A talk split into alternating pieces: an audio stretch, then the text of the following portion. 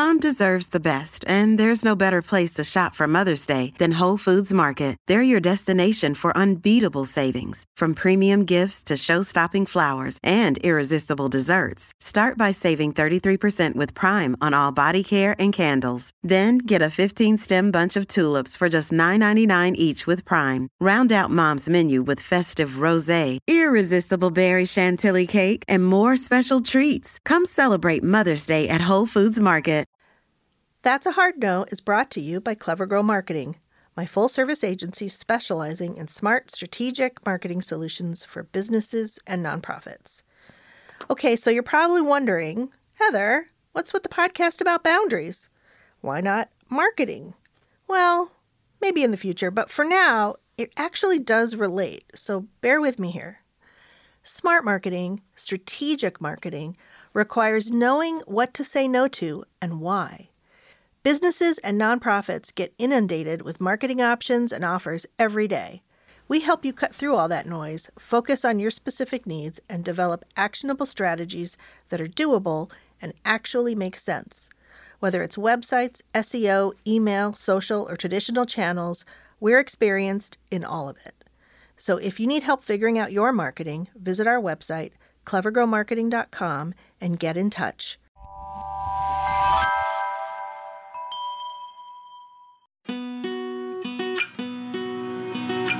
Welcome to That's a Hard No, the podcast about saying no and setting boundaries so you can become the authentic and empowered you that this world needs. Before we start, a quick reminder. While I am a licensed professional clinical counselor, this podcast is in no way a replacement for one on one therapy with a mental health professional. If you notice the content in this podcast triggers some big feelings, visit our website hardnopodcast.com for mental health resources and other helpful links. In season two of That's a Hard No, we're making it a priority to dig deeper into the process of finding and utilizing the help you may need. We want to take the time to discuss with our in house expert, Sarah Saunders, what to expect from therapy and all of its intricacies.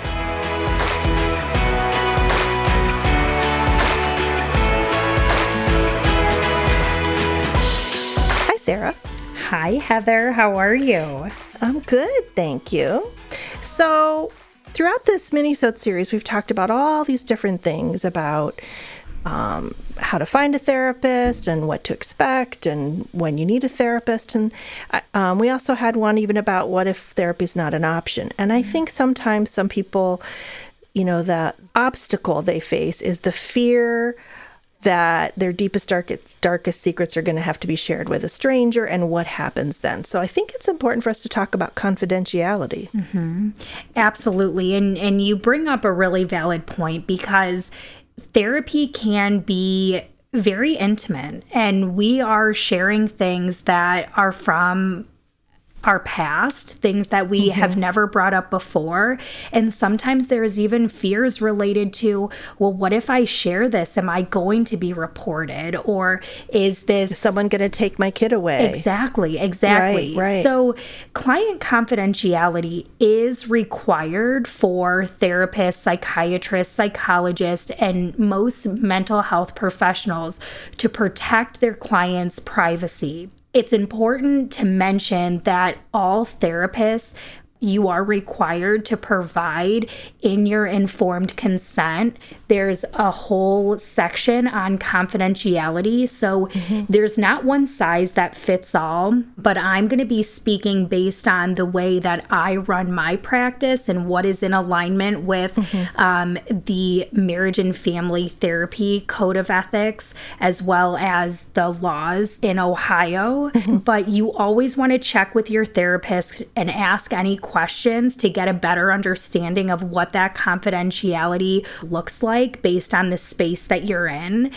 And there are exceptions around confidentiality when it comes to reporting if there's self harm that you're going to harm yourself, mm-hmm. if you report that you're going to harm someone else, of course, and if you're being harmed. Oh, sure. And so if a therapist notice that a client shares something that may indicate one of those things, it is the therapist's responsibility to further ask some questions. It is not the therapist's responsibility to investigate in any way, mm-hmm. but to just ensure here's what I had heard can you tell me a little bit more about that to mm-hmm. ensure mm-hmm. that they have the information correct? Mm-hmm. Because sometimes when we're in the heat of the moment or our emotional temperature is high, we may say something but don't actually mean that. So, mm-hmm. a therapist would go through, especially if it is self harm. Do you have a plan?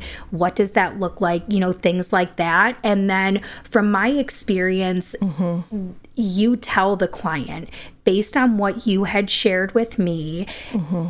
I do feel it's best to report this so that you can get the adequate additional support that you need. So often, if confidentiality is breached, there is a conversation around that so you're not completely blindsided. Right. And when it comes to minors, so upon the request of a minor 14 years of age or older, a mental health professional may provide outpatient mental health services, excluding any medication, but without having a parent consent.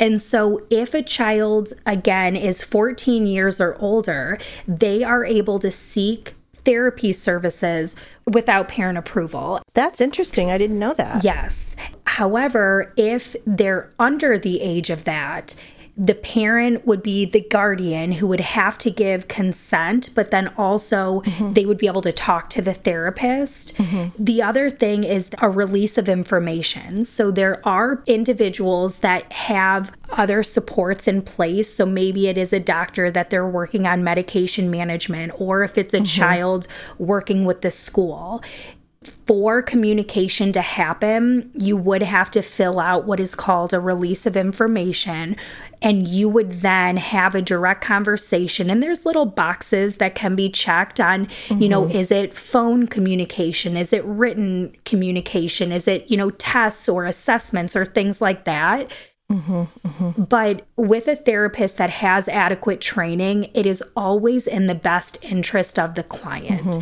And so making sure that information that is shared, it's always done in a way that you're not sharing, you know, a lot of these details, but really the symptoms that are presented mm-hmm. so that then, you know, you can coordinate care the best way possible. Mm-hmm. And I'm going to shift for a second for the couples and the families because this this is one where I think confidentiality can really be something that comes up a lot fears around this. And so, when working with a couple or with a family, I view that family or that couple unit as the client. Mm-hmm. And so part of what I do in my practice is that there is a no secrets policy.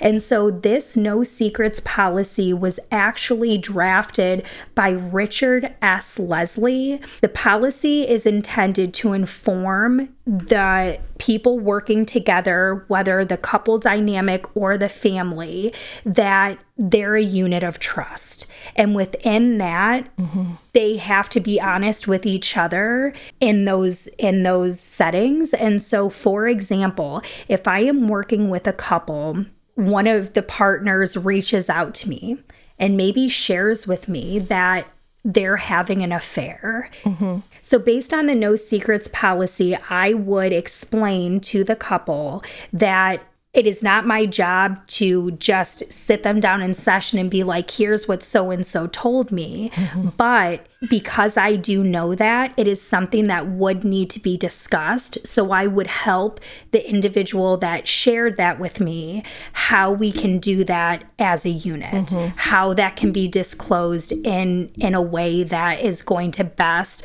be in alignment with the treatment goals. Mm-hmm. And so same with working as a family. So for example, if a email were to go out, one of the things that I always say that each person that is part of that treatment, they all need to be CC'd on that email. Mm-hmm, and mm-hmm. so all communication needs to happen within that confidentiality unit. Yes. Or bubble. Mm-hmm. Yeah, yeah. So those are kind of like exceptions to confidentiality, you know, minors, imminent danger, mm-hmm. and you know, confidentiality bubble, no secrets rule. Mm-hmm.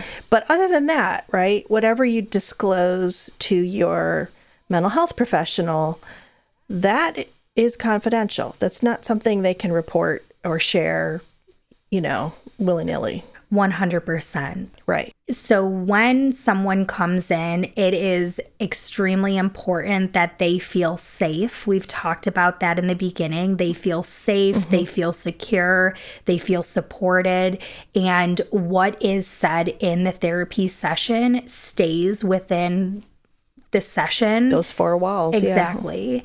Yeah. Mm-hmm, and mm-hmm. and if a client ever feels as though they can't be completely truthful, I would encourage them to either have that direct conversation with the therapist or maybe shop around for someone else because mm-hmm. it is important that you're able to share all of that. The other thing is, as the therapist, it's also there are no biases. You know, there's no. Mm-hmm just because you share something that's happened, or especially women I work with, they share these intrusive thoughts and they're like, oh my gosh, I'm afraid to share this because I don't want to be judged.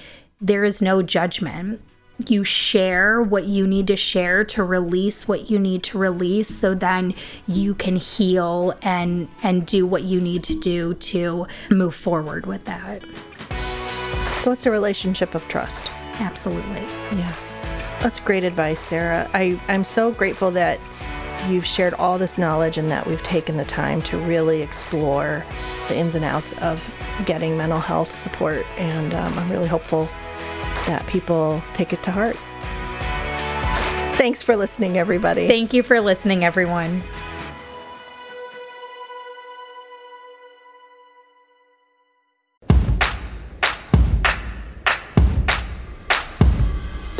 We are gathered here today to give you permission to plan the wedding that you want. I'm Jessica Bishop. And I'm Sari Wienerman. And we're the hosts of the Bouquet Toss podcast. Today's couples have to juggle so many things from family expectations to outdated traditions and what's currently trending. So, to make it easier, we're going deep to figure out why we do weddings the way that we do, so you can decide what to keep and what to toss from your wedding day plans. You are cordially invited to subscribe to the Bouquet Toss wherever you get your podcasts or at evergreenpodcast.com. By the power vested in us, we pronounce you free to plan your day your way. Hi, my name is Sarah, and I want to tell you about my podcast called can I offer you some feedback? I'm a business consultant and executive coach with over 20 years' experience in change management, leadership development, and naturally providing feedback to high performers. My podcast is for those of you who have a complicated relationship with feedback, whether giving, receiving, avoiding, or seeking. Feedback is essential for our development. In each episode, you'll hear from real people across industries with their ideas, perspectives, and best practices on feedback. I'll also be sharing business bites with you simple explanations of organizational tools, management techniques, and leadership philosophies that will help you and your businesses thrive. You can listen to Can I Offer You Some Feedback on your favorite podcast app or learn more at evergreenpodcasts.com.